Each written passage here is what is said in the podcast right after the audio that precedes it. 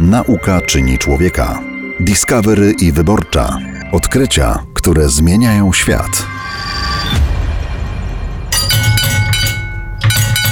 Każdy nim zejdzie na dół do kopalni sprawdzi, czy mu lampa działa. A te metalowe pudełeczka są to pochłaniacze. Jest to sprzęt ochronny, chroni górne drogi oddechowe przed tlenkiem węgla w razie zagrożenia, na przykład pożarem na dole w kopalni. Jest to sprzęt jedno- jednorazowego użytku, działa przez godzinę i wolno Wam otworzyć tylko na polecenie Waszych przodowych. Bez jego zgody nie robimy tego. Ten ustnik wkładamy do ust, pomiędzy wargi a zęby. Zębami zagryzacie te dwa języczki. Ściągamy hełm, nakładamy taśmę, z powrotem hełm na głowę i zatyczki na nos. Ja Wam życzę miłych wrażeń, dużo zabawy, szczęść Boże.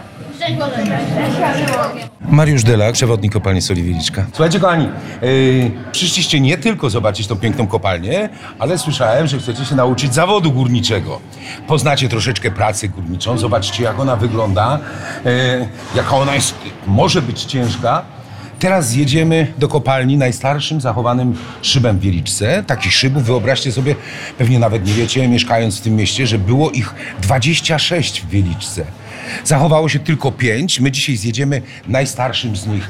Ten szyb to szyb Regis. E, Regis znaczy królewski.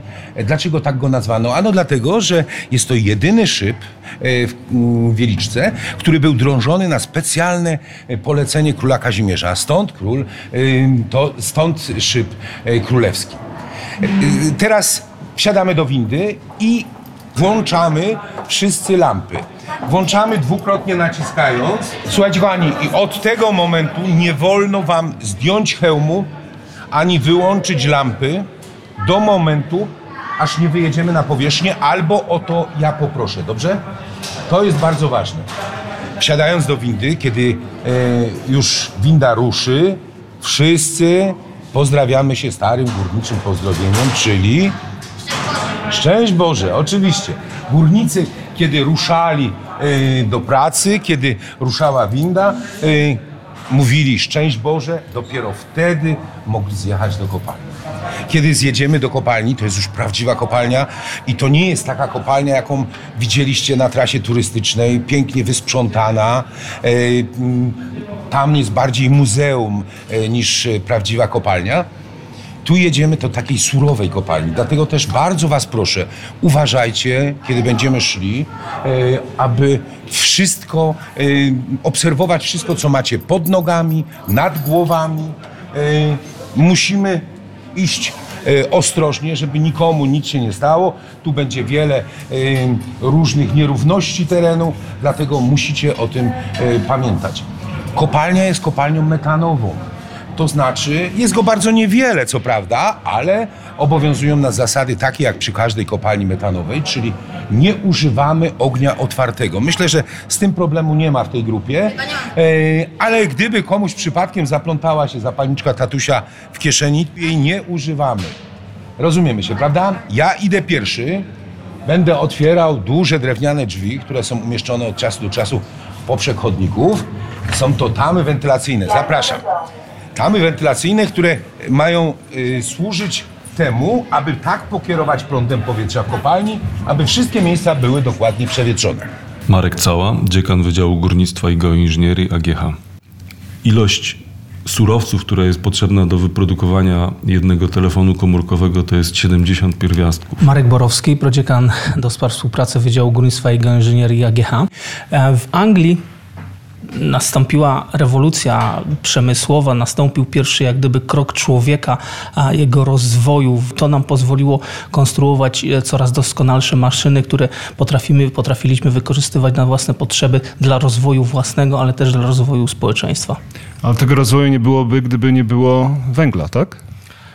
Zgadza się, nie tylko, nie tylko węgla, bo, bo tutaj możemy mówić również o metalach, możemy e, mówić o e, wielu surowcach, które są wykorzystywane. Węgiel był takim w tamtym okresie kołem zamachowym. E, pozwolił zmienić i społeczeństwo, i ten świat, który nas otaczał. Dla nas już w tej chwili to są bardzo odległe czasy, bo, bo liczymy, liczymy te 150 do 200 lat e, wstecz, e, kiedy, kiedy ten proces się rozpoczął. Tak, rewolucja przemysłowa, wynalezienie maszyny parowej i w ogóle całe, całe coś, co nazywamy przemysłem 2.0 w tej chwili. Rewolucja przemysłowa 2.0 w tej chwili oczekujemy rewolucji 4.0. Natomiast zostawmy tą Anglię na chwilę, cofnijmy się może jeszcze trochę w przeszłość do, do samej Polski. Otóż skoro przemawiamy z y, królewskiego miasta Krakowa, no to przysłowie mówi, że na Sławkowskim srebrze Kraków zbudowano, czyli na kopalniach srebra zlokalizowanych w okolicach y, Olkusza i, i dzisiejszego Sławkowa. Stamtąd pozyskiwano srebro, które stało się podstawą do budowy potęgi e, samego Królestwa Polskiego po osadzeniu jego stolicy w Polsce. Później w zasadzie podstawowym źródłem dochodu królestwa to była sól. Sól wielicka i sól z Bochni. To był towar, którym, e, który traktowano jako równy pienie, równy pieniądzom i równy mm, zło, złocie, które, które, wtedy było, e, które wtedy było mierzone w mm, belach soli. No właśnie, dzisiaj sól jest powszechnie dostępna właściwie za grosze. Natomiast w czasach, o których pan mówi, no, wydobycie soli to był przywilej królewski. Tak, to był przywilej królewski i to nie tylko w Polsce można szukać takich, takich przykładów, ale cofając się dalej chociażby do mm, czasów historycznych w Ameryce Południowej, można powiedzieć, że cała legenda Eldorado i e, jeziora Muisca, z którym zatapiano skarby ze złota, także została zbudowana na wydobyciu soli. Oczywiście trochę inną metodą bo metodą e, suszenia tej soli, ale Indianie, którzy byli e, w, w, którzy zamieszkiwali w otoczeniu dwóch wysadów solnych w Kolumbii, wysadów Cipakira i Nemocon, Stamtąd właśnie czerpali sól, którą eksportowali na całą Amerykę Południową i Środkową, wymieniając ją na złoto i ozdoby. Tak zbudowali swoją potęgę i dlatego w XVIII wieku e, Anglicy i Amerykanie osuszali to całe jezioro, żeby dotrzeć do ozdób złotych, które również były pozyskiwane za pomocą górnictwa i tak się kręcimy wokół tego górnictwa w kółko. I tak się prawdopodobnie dokręcimy e, aż do czasów dzisiejszych i do czasów e, sięgających e, kilka wieków naprzód, ponieważ jak gdyby koło zamachowe historii ludzi, bogacenia się ludzi, budowania fortun, budowania kolejnych królestw, potęg, imperiów, można powiedzieć. Przecież imperium e, faraonów w Egipcie było także zbudowane na, najpierw na epoce brązu, potem na epoce żelaza. Starożytna Grecja, imperium rzymskie. To także pozyskiwanie kruszców, nieco metodami rabunkowymi, ale z całej, z całej Europy przynajmniej Europy i części Azji, tam gdzie, gdzie panowało Pax Romana. Także trudno znaleźć dziedziny, w której górnictwo nie towarzyszy nam od samego początku. A teraz najfajniejsza rzecz. Mianowicie macie jedyną niepowtarzalną szansę, aby do swojej pani mówić po imieniu. Bo wiecie, jest taka zasada w kopalni, kiedy zjeżdżamy, tu wszyscy jesteśmy przyjaciółmi. Tu mówimy sobie po imieniu. Pamiętacie, ja mam na imię. Mariusz. Mariusz. Mówimy sobie po imieniu. Dlaczego tak to jest? Ano dlatego, że kiedy ludzie mówią sobie po imieniu, e, nawiązuje się jakaś taka bliższa więź. A tutaj musimy wiedzieć, że koło nas jest zawsze kolega, e, na którego możemy liczyć, który nas nie zostawi, jak pobłądzimy, a tych chodników jest w kopalni ponad 300 kilometrów, wyobraźcie sobie. Dlatego jest gdzie pobłądzić. Musimy tworzyć jak najbardziej zwartą grupę. Tak jest. Teraz jesteśmy na podszybiu poziomu pierwszego. Przy windzie. I najważniejsza rzecz, która znajduje się na podszybiu. Nie tyle telefony, tylko to urządzenie, które widzicie przed sobą, to jest tablica sygnalizacyjna. Aby móc wyjechać na powierzchnię, górnicy używają takich tablic, y, na których mają y, takie urządzenia, które popatrzcie, wydają dźwięk dzwonka i w ten sposób porozumiewają się y, z maszynistą na powierzchni. Jeśli chcą y, wyjechać na powierzchnię, uderzają dwa razy. Jeśli na przykład chcą zjechać z powierzchni na poziom trzeci, uderzają trzy szybciutko, przerwa i znowu trzy. My w Polsce trochę mamy spaczone postrzeganie tego górnictwa. Widzimy go przez pryzmat e, przynajmniej moje i starsze pokolenia widzą go przez pryzmat górnictwa węgla kamiennego, umorusanych górników, którzy wychodzą z szychty, wydobywają węgiel, mają liczne przywileje i cieszą się nimi. Węgiel jest podstawą naszej gospodarki, jest głównym surowcem, który pozyskujemy, z niego mamy energię elektryczną. Spróbujmy popatrzeć na to górnictwo nieco szerzej. Znany filozof i noblista Max Planck, który stwierdził, że nie ma przyszłości bez górnictwa, ponieważ bez niego wszystko jest w zasadzie niczym, miał w zupełności rację. Ale patrzmy na to górnictwo przez pryzmat wszystkiego. Od starożytności, od budowy fortun, imperiów, potęg i królestw, aż po dzień dzisiejszy. Popatrzmy na dowody górnictwa, które każdy z nas e, nosi przy sobie. No ja mam taki jeden dowód właśnie przed sobą. Pan e, kieruje do mnie dyktafon, do którego mówię, którego wytworzenie absolutnie nie byłoby możliwe bez zastosowania e, odpowiednich metali, odpowiednich surowców, które są pozyskiwane metodami górniczymi. Owszem, przemieniamy się, robimy coś, co na, będziemy nazywać tak zwanym miksem energetycznym, czyli będziemy zmniejszać e, ilość węgla kamiennego i brunatnego w wytwarzaniu energii elektrycznej na korzyść odnawialnych źródeł energii. Ale tego nie możemy zrobić od tak, strzeliwszy palcami i już. To musi potrwać. Musi potrwać lat kilkadziesiąt i musimy zmienić naszą energetykę powoli i rozsądnie, redukując i unowocześniając elektrownie funkcjonujące na węglu kamiennym i brunatnym na korzyść odnawialnych źródeł energii. Nie zapominając jednocześnie o tym, że do wytworzenia wszystkich odnawialnych źródeł energii potrzebne nam będzie znacznie więcej surowców mineralnych niż do utrzymania energetyki opartej na węglu. Czyli znowu górnictwo. Nieustająco i cały czas do samego końca dziejów ludzkości. Jeżeli zakończy się górnictwo, to jestem przekonany, że to będzie na pewno o kilka dni wcześniej zaledwie niż koniec ludzkości. Nauka czyni człowieka. Jesteśmy w bardzo starej komorze, a niedaleko stąd znajduje się dzisiaj już nieczynny szyb, szyb Bonner. Kiedyś był to jeden z ważniejszych szybów y, w kopalni i był taki czas, kiedy w szybie Bonner rozegrały się bardzo dramatyczne y, chwile tej kopalni. Był to rok 1644. Wyobraźcie sobie grudzień, tak jak dzisiaj, tylko nie tak ciepło na e, powierzchni, tylko bardzo zimno, e, ogromny wiatr, śnieg. Górnicy wyjechali tym szybem na powierzchnię, żeby wrzucić bele siana, które potrzebne były do karmienia koni, które tu pracowały. No ale że było bardzo zimno, e, kawałek e, dalej rozpalili od szybu, rozpalili e, ognisko i zaczęli od czasu do czasu odchodzić, żeby się ogrzać. Pewnym momencie zawiał wiatr, jakaś iskra wpadła w tą belę siana.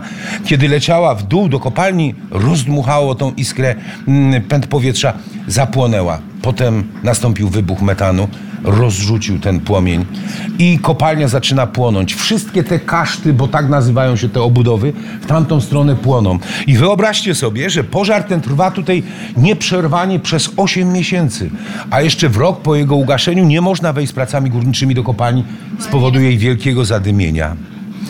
Wtedy górnicy nie mogli sobie poradzić z tym pożarem. Zaczekaj, dobrze? Więc udają się pielgrzymką do grobu świętej Kingi do Starego Sącza i tam proszą świętą o pomoc. Po powrocie z tej pielgrzymki w niespełna tydzień pożar ugaszono. I wtedy górnicy pomyśleli, no nie może być inaczej, tylko na pewno święta Kinga pomogła yy, w ugaszeniu tego pożaru. Dlatego chcąc jej podziękować, budują, popatrzcie, w tym miejscu, dokładnie w tym miejscu, piękną drewnianą kaplicę poświęconą świętej Kindze. Nie ma jej. Dlaczego? Spaliła. Dokładnie. 54 lata później Naprawdę?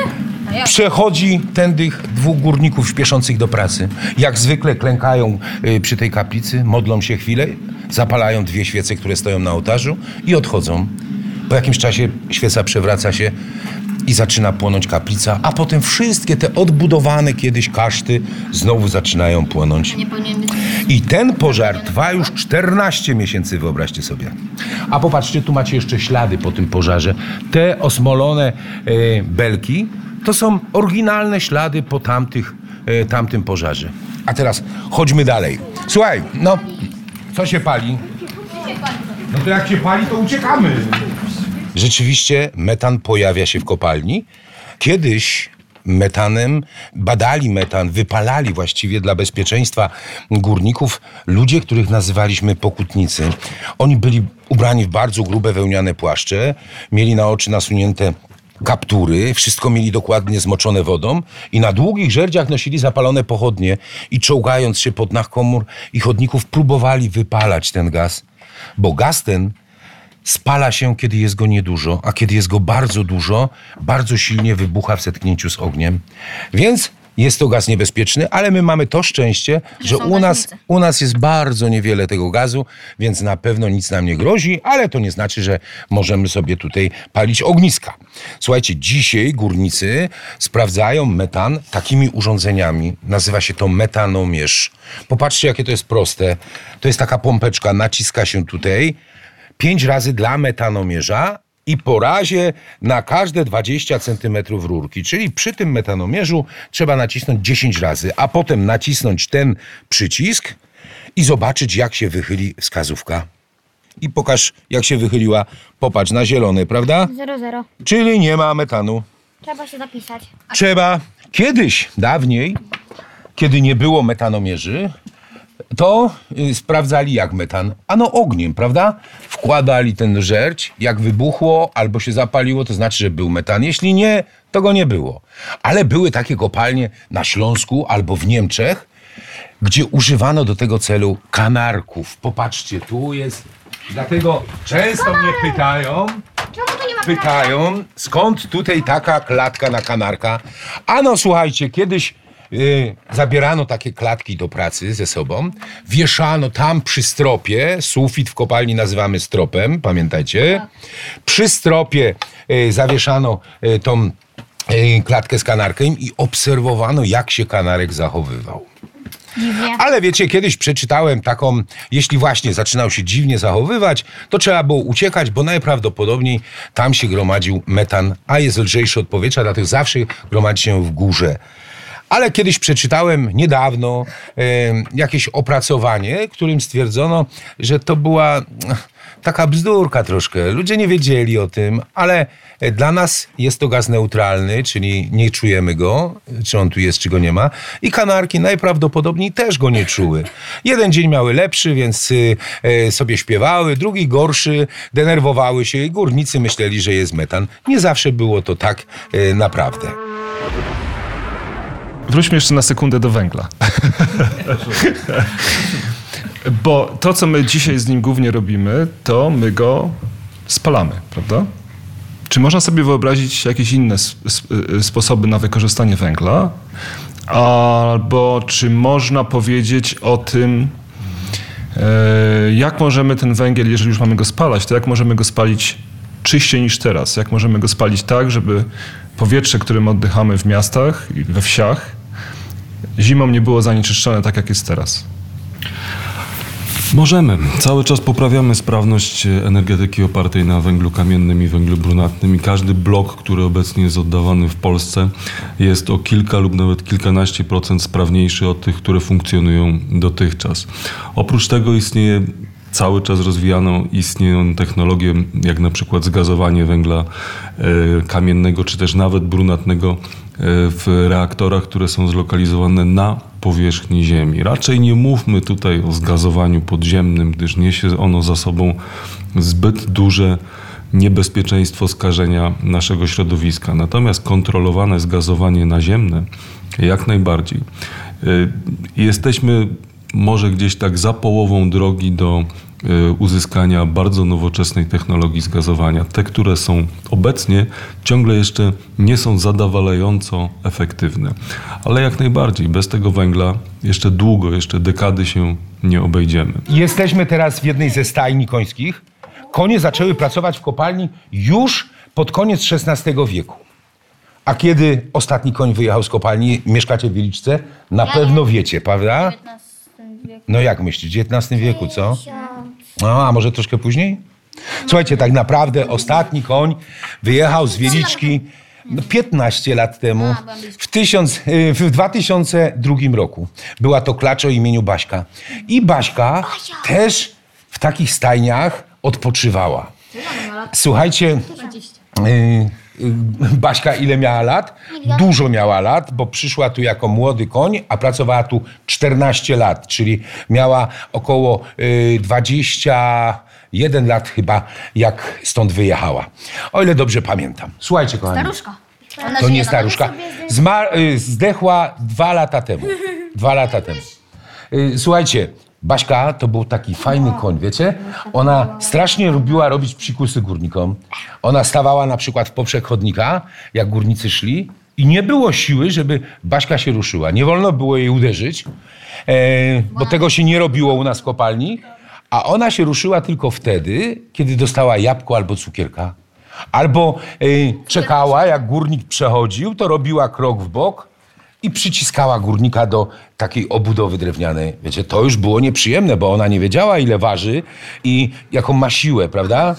Marchewki nikt jej nie zwoził, ale jabłka i cukierki tośmy jej przywozili tutaj. Popatrzcie, wracają właśnie konie do stajni, więc musimy stąd uciekać szybko. Patrzcie, no, słucham. Kask się rozpiął, jak miałam zapięte, mogłabym sobie zdjąć i poprawić. Tak. Czekajcie chwilę, to musimy naprawić.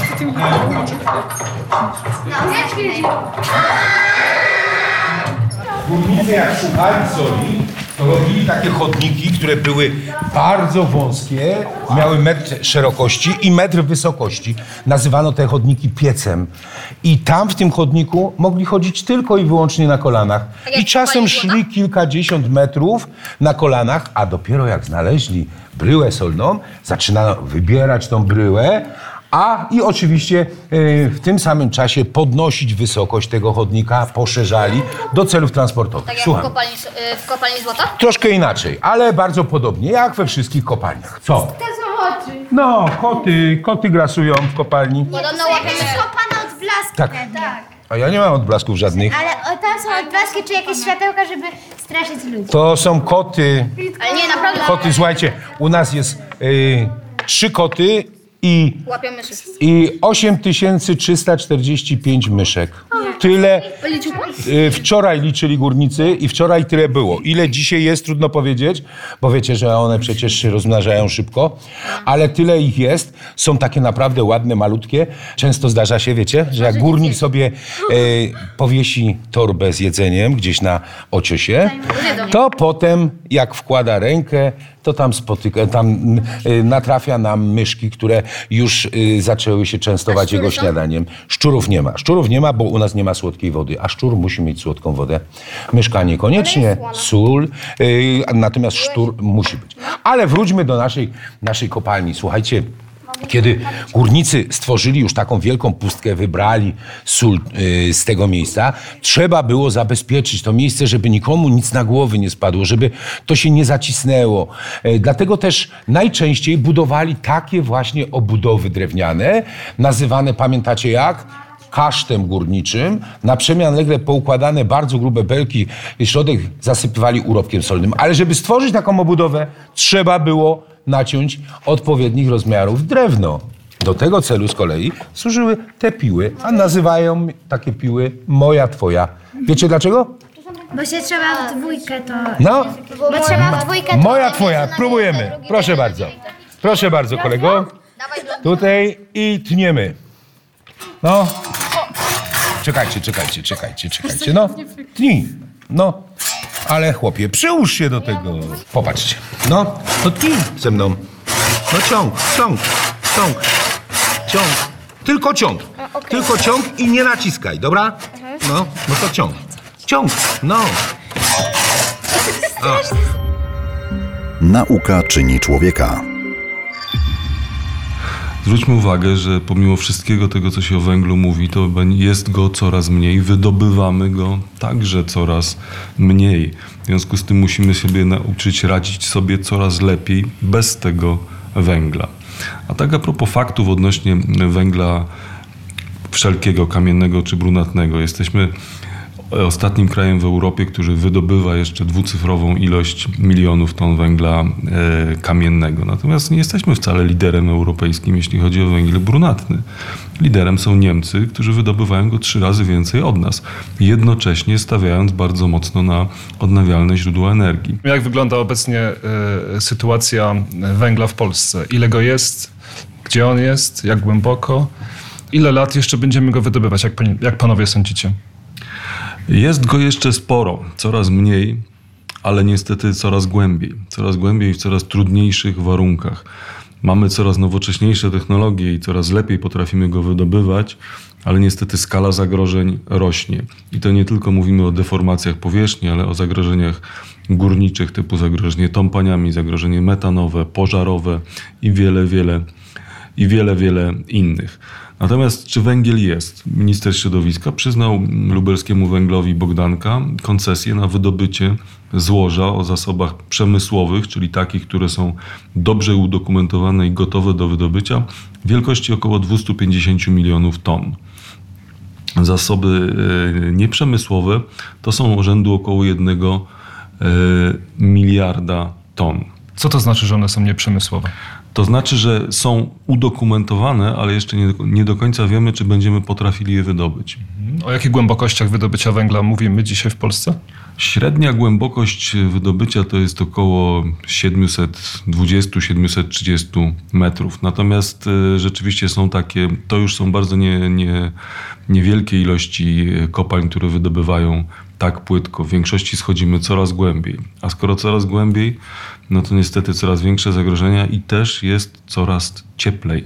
W związku z tym już nie mówimy o wentylacji kopalń, ale w zasadzie o ich klimatyzacji. A to kosztuje dużo energii, którą trzeba tam wprowadzić, więc żeby to wydobycie było efektywne, to musimy coraz, coraz więcej pracować nad unowocześnianiem technologii wydobycia. Chyba, że mamy jakiś surowiec alternatywny, który zapewnia nam energię o znacznie mniejszych kosztach, ale póki co na świecie jeszcze takiego nie odkryto. Czym się różni, jak myślicie, szyb od szybiku? Bo jest mały? Mały. No, troszeczkę w tym coś jest. Ale nie zawsze, bo są szybiki bardzo duże również. Słuchajcie, szybik to takie wyrobisko pionowe, które nie ma y, wylotu na powierzchni, tylko łączy parę niższych poziomów ze sobą, ale wewnątrz kopalni. Szyb z kolei ma wyjście na powierzchni. On łączy powierzchnię z poziomami y, dołu kopalni. Tu jest jeden z szybików. Kiedyś ten szybik był szybikiem transportowym. Tędy transportowano y, sól, którą wydobyto tam niżej gdzieś na dole. Dzisiaj jest to szybik tylko wentylacyjny. I takich szybików jest ponad 180 w kopalni. 187, wyobraźcie sobie. Bardzo dużo. I w większości szybików są drabiny. Nie ma schodów, tylko drabiny. Górnicy, jak schodzą między y, poziomami, to schodzą po drabinach i wychodzą po drabinach. A tutaj, spójrzcie, jest to tama przeciwpożarowa. Jak najłatwiej ugasić pożar, jeśli się nie ma żadnych urządzeń do gaszenia pożarów? Uciekać. Aha, no Zamknąć ugaś. za sobą drzwi? No właściwie masz rację. Zamknąć drzwi, najprościej, bo kiedy zamknie się drzwi, y, wtedy nie ma świeżego powietrza, prawda? A jeśli nie ma tlenu, pożar sam zgaśnie. I do tego celu służyły te tamy. Zamurowywano je, czekaj, Kuba, przesuń się teraz. Zamurowywano je, wiecie, w ten sposób odcinając dopływ świeżego powietrza do mm, e, palącego się rejonu. Ale czym zamurowano? No, Normalnymi cegłami. Przy takiej tamie zawsze były albo ułożone cegły, albo wcześniej bloczki solne. Bloczki solne, którymi to zamurowywano. I popatrzcie, ktoś by powiedział, że sobie żarty z was robię, przecież to jest drewno, to by się spaliło, prawda? Ale To jest takie... nie, to jest normalne drewno.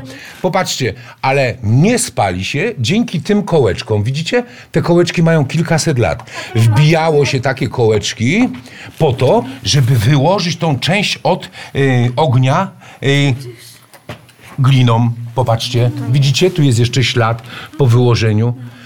I glina chroniła to drewno, a kołeczki były po to, żeby ta glina się nie ześlizgiwała. to jest dla turystów, wiecie? Informacja dla turystów. A tak naprawdę powiem wam, chociaż nie powinienem wam tego mówić, ale powiem wam. Te kołeczki to wbijamy my. Przewodnicy. Wiecie? Tak, jak nam się uda kogoś zgubić, to wolno nam sobie wbić jeden kołeczek. I mam nadzieję, że dzisiaj mi się uda zgubić chociaż ze dwie osoby, bo kolega ma już siedem wbitych, a ja mam tylko pięć. Chciałbym mu dorównać, wiecie? No, także musimy kogoś zgubić. Nie wiem co to, co znalazłeś. Wyrzuć to, chłopie. I chodźmy dalej. Sól kamienną w Wieliczce odkryto bardzo dawno temu, bo już e, w połowie XIII wieku. I wiecie, na początku wszystko, co ukopali tu na dole górnicy, wynosili na swych własnych barkach. Wkładali e, tą sól do takich sakw, e, takich plecaczków, zakładali na e, swoje ramiona. e, Ważyły te plecaczki 35 kg, wyobraźcie sobie. tak? I po drabinach, nie, i po drabinach wychodzili na powierzchnię, po drabinach. I tak było przez pierwsze 100 lat. Potem docierają do nas bardzo proste urządzenia, z niemiecka nazwane hasplami. Wszyscy, wszyscy znacie to urządzenie, gwarantuję wam. To nic innego, tylko najzwyklejsza korba, jaką można spotkać przy studniach gdzieś na wsiach, wiecie? I tymi hasplami zaczynają wyciągać większe bryły solne, te mniejsze jednak dalej nosząc na swych barkach po drabinach. I dopiero w połowie XVI wieku dociera do nas mnóstwo innych urządzeń. Wtedy jest taki boom technologiczny y, w kopalni i docierają tutaj urządzenia wyciągowe przeróżne. Y, Są to krzyże ręczne, kieraty ręczne, kieraty konne później, y, saskie, węgierskie i tak dalej, i tak dalej. Słuchajcie, najważniejsze w tym wszystkim jest to, że one nie mogą działać bez jednej rzeczy. Mianowicie bez liny. Dokładnie. Bez liny one są nieu- bezużyteczne. Dlatego takie liny trzeba było y, zwinąć tutaj na dole. Na takim właśnie urządzeniu, jak tutaj widzicie. Kuba, uciekaj stamtąd. E, chodź, kochanie. Stań sobie tam z tyłu. Chodź ty. Stary, jak masz na imię? Szymek zwinie nam taką linę pięknie. Popatrzcie, najpierw zwija się takie linki y, cienkie. Tego to już mamy zrobione, więc mamy łatwiej. Ale zwija się dokładnie tak samo, jak będziemy zwijać linę tą grubą. Potem bierze się ten krzyżyk, wkłada się między y, każdą z tych linek ramion krzyża. Teraz bardzo cię proszę, pokręć nam powolutku, w którą chcesz. O, popatrzcie, i odsuwa się i dobija się, odsuwa się i dobija. Dobra, wystarczy. I na początku używano lin z, włóka, y, z y, łyka lipowego. Tak było od XIII do XV wieku. Dopiero w XV wieku zaczęto zwijać takie liny konopne, a dzisiaj przy windach używamy splotu lin stalowych. Wiecie, splecione są takie cieniutkie druciki, e, bardzo mocno i te liny sprawdza się co tydzień.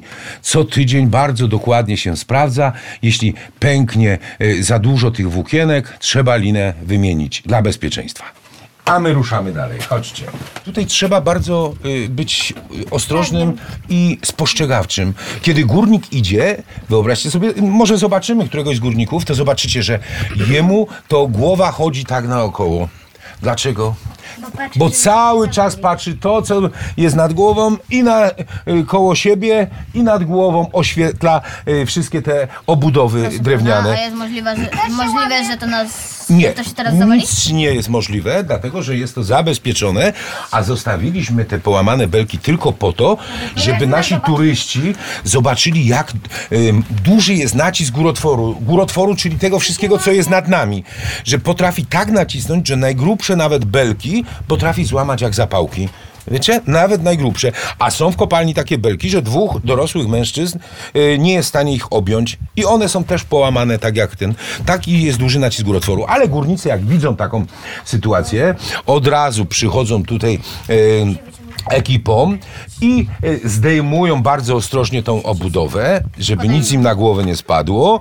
Y, Patrzą, co tam się dzieje, albo to y, kotwią, zaraz wam pokażę, co to są kotwy, albo zabezpieczają w inny sposób i zabezpieczają znowu obudową drewnianą, już nową, niepołamaną. Chodźmy.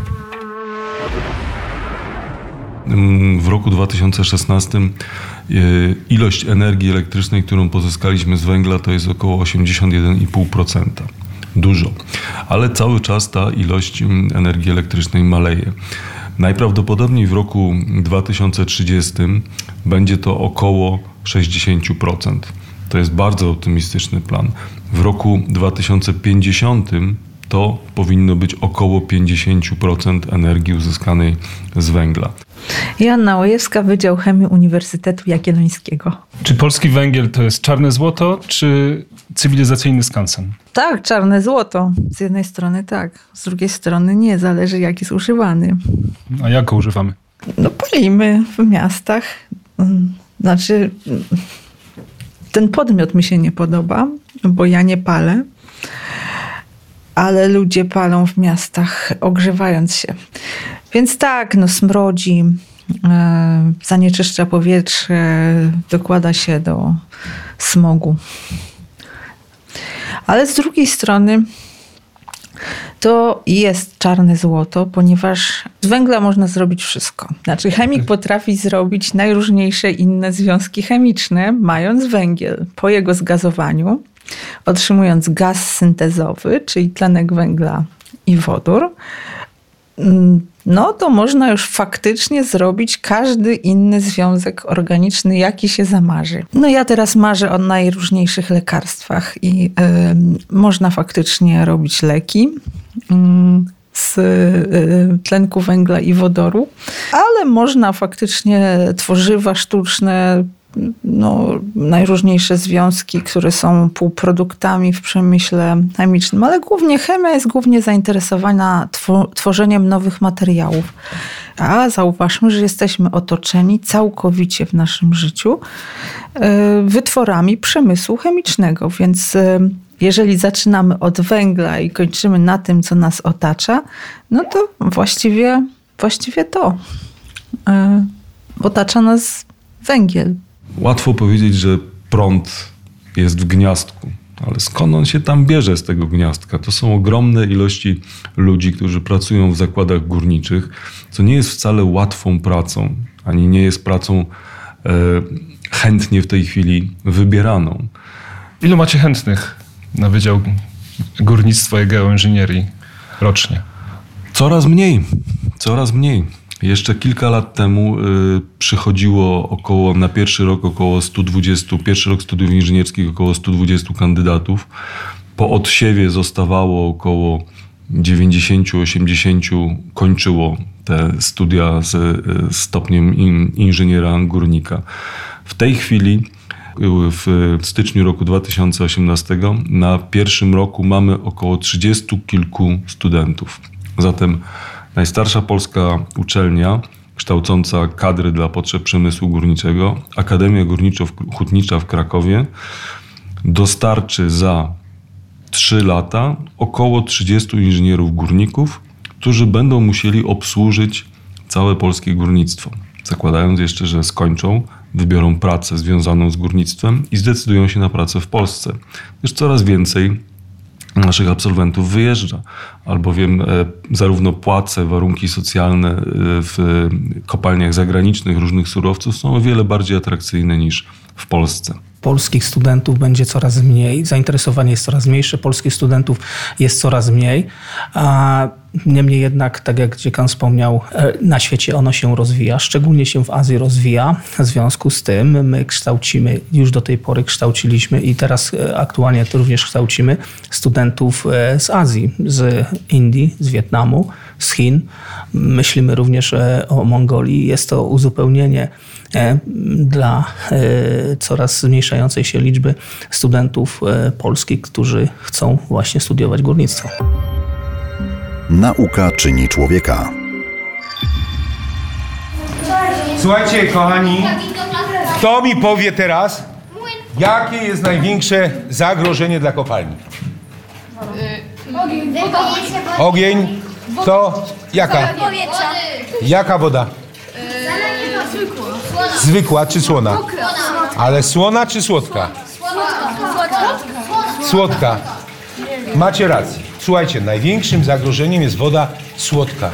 Bo kiedy dostanie się do wnętrza kopalni, od razu rozpuszcza te ściany solne, tworzą się niekontrolowane pustki, coraz bardziej to miejsce osiada. Jak zajdziecie do domu, to zapytajcie rodziców, to opowiedzą wam historię, która zdarzyła się e, w 92 roku. Wtedy do kopalni wdarła się woda z szybkością ponad 20 tysięcy litrów na minutę. Wiecie? I zaczęła rozpuszczać to. Górnicy ciężko pracowali, żeby zatamować dopływ tej wody, ale zatamowaliśmy. Dzisiaj jest to jedna z najbezpieczniejszych kopalń. Y, Przez ich ciężką pracę spowodowali, że został uszczelniony ten, to miejsce, w którym od czasu do czasu wpadała woda do kopalni i siała olbrzymie spustoszenie. Dzisiaj, nie, dzisiaj mamy pompy olbrzymiej mocy, które pomagają nam w walce z tą wodą, ale dawniej używali takich pomp. To jest pompa, wyobraźcie sobie. Popatrzcie, nazywa się kołem czerpakowym. Spójrzcie tutaj na boki, chodźcie tutaj. Popatrzcie, ma tutaj takie pojemniki zamontowane. Te pojemniki, kiedy kołem się kręci, yy, Dokładnie, zabierają wodę, która jest tam niżej i tam wodę wylewają do tych drewnianych rynien i nimi dopiero odprowadza się do szybu. Pewnie, że możesz. No pokaż, jak to zrobisz. Popatrzcie teraz, jak Kuba... No, Kuba, mocno pomóżcie Kubie, bo to wcale nie jest takie proste. O, popatrzcie, i już zaczyna woda płynąć tutaj. Dobra. Słuchajcie, Słuchajcie, dziewczęta, powiem wam coś, czego nie powinienem mówić, bo to jest wielka tajemnica naszej kopalni. To mówi się tylko, tylko grupom VIP-owskim i to jeszcze nie wszystkim. Wiecie, ale wy jesteście z Wieliczki, to ja wam powiem. Słuchajcie, tutaj płynie bardzo słona woda, jest to solanka, prawda? O pełnym nasyceniu. Ta woda już nie rozpuszcza soli. I wiecie, że ona w Wieliczce ma specjalne właściwości? która dziewczyna dotknie delikatnie takiej wody, potem twarzy, na drugi dzień budzi się trzy razy piękniejsza. No tak, tylko panowie nie próbujcie, bo na panów działa to odwrotnie. Chodźcie. Ile korytarzy? Na dzień dzisiejszy to jest około 250 kilometrów. Było ich ponad 300, przy czym część już zasypaliśmy e, w celu zabezpieczenia tego, e, tego miejsca. Jest 2050 komór, czyli tych olbrzymich pustek. W sumie to jest około 9 milionów pustek. Słuchajcie, na pewno nikt z was nie zastanawiał się tak naprawdę skąd wzięła się sól w Wieliczce. Dla was jest to tak, e, tak normalne i oczywiste, że ona tutaj jest, że nikt nie zastanawiał się skąd ona się tutaj wzięła. E, Było to 13,5 miliona lat temu. Teren ten e, nazywano rowem przedkarpackim. I on był zalany bardzo słonym morzem mioceńskim. Była to odnoga praoceanu Tetydy. Potem nastał tutaj bardzo upalny klimat i z czasem, po kilku milionach lat, morze odparowało i na dnie zostawiło osady soli. A kiedy tworzyły się Karpaty, kiedy wyrastały z ziemi góry zwane Karpatami, zadziałały na to złoże jak olbrzymi spychacz. Zepchnęły to złoże daleko na północ, połamały, zdruzgotały jedną jego część i nadrzuciły nad drugie. W ten sposób powstało takie nigdzie na świecie niespotykane złoże, tak zwane dwudzielne.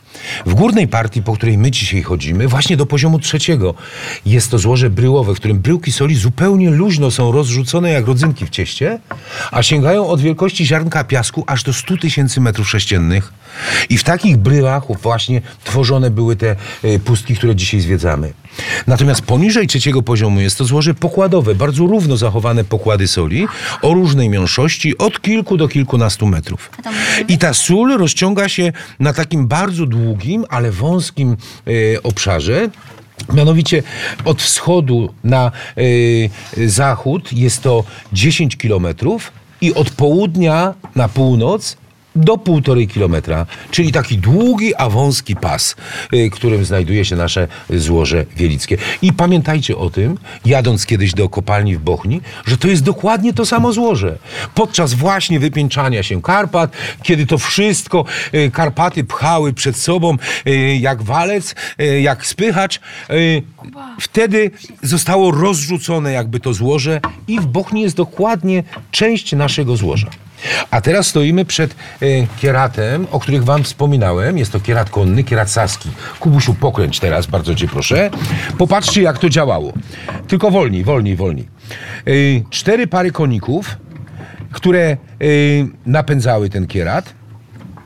W ten sposób wyjeżdżała sól na wyższy poziom albo zjeżdżało drewno potrzebne na obudowy w kopalni. Takie kieraty stały na każdym poziomie i na powierzchni również. W ten sposób odbywał się transport soli na powierzchnię aż do lat y, 60. XIX wieku. Dopiero wtedy zastąpiła te maszyny maszyna parowa, a dopiero po II wojnie światowej maszyny elektryczne, które do dzisiaj są używane. A w szybie A my Daniałowicza idziemy. jest podobny, tylko mniejszy taki, co się rę, ręcznie robiło. Tak, to jest krzyż ręczny albo kierat ręczny. Zgadza się, masz rację. Chodźmy. Czemu nikt tu nie pracuje? No bo tutaj pracują nocami ludzie, wiesz? Bo w dzień chodzą turyści, żeby nie przeszkadzać sobie, A pan to też pracują. Y, Też mi się zdarzało. Też mi się zdarzało. tutaj pracuje? Ile lat pracuję? Nie chcesz wiedzieć, naprawdę, kochanie. Wiesz co? Pracuję w samej kopalni pracuję 32 lata, przy czym pod ziemią pracowałem 26. Ile mam lat? No 187. 187. Takie rzeczy sobie pytam. Popatrzcie. Żonę, No, dwoje dzieci. Tak, ma, mam żonę, dwoje dzieci i żona też jest y, pracownicą kopalni, A wiecie. żona się nie boi, że I- pana zasypie?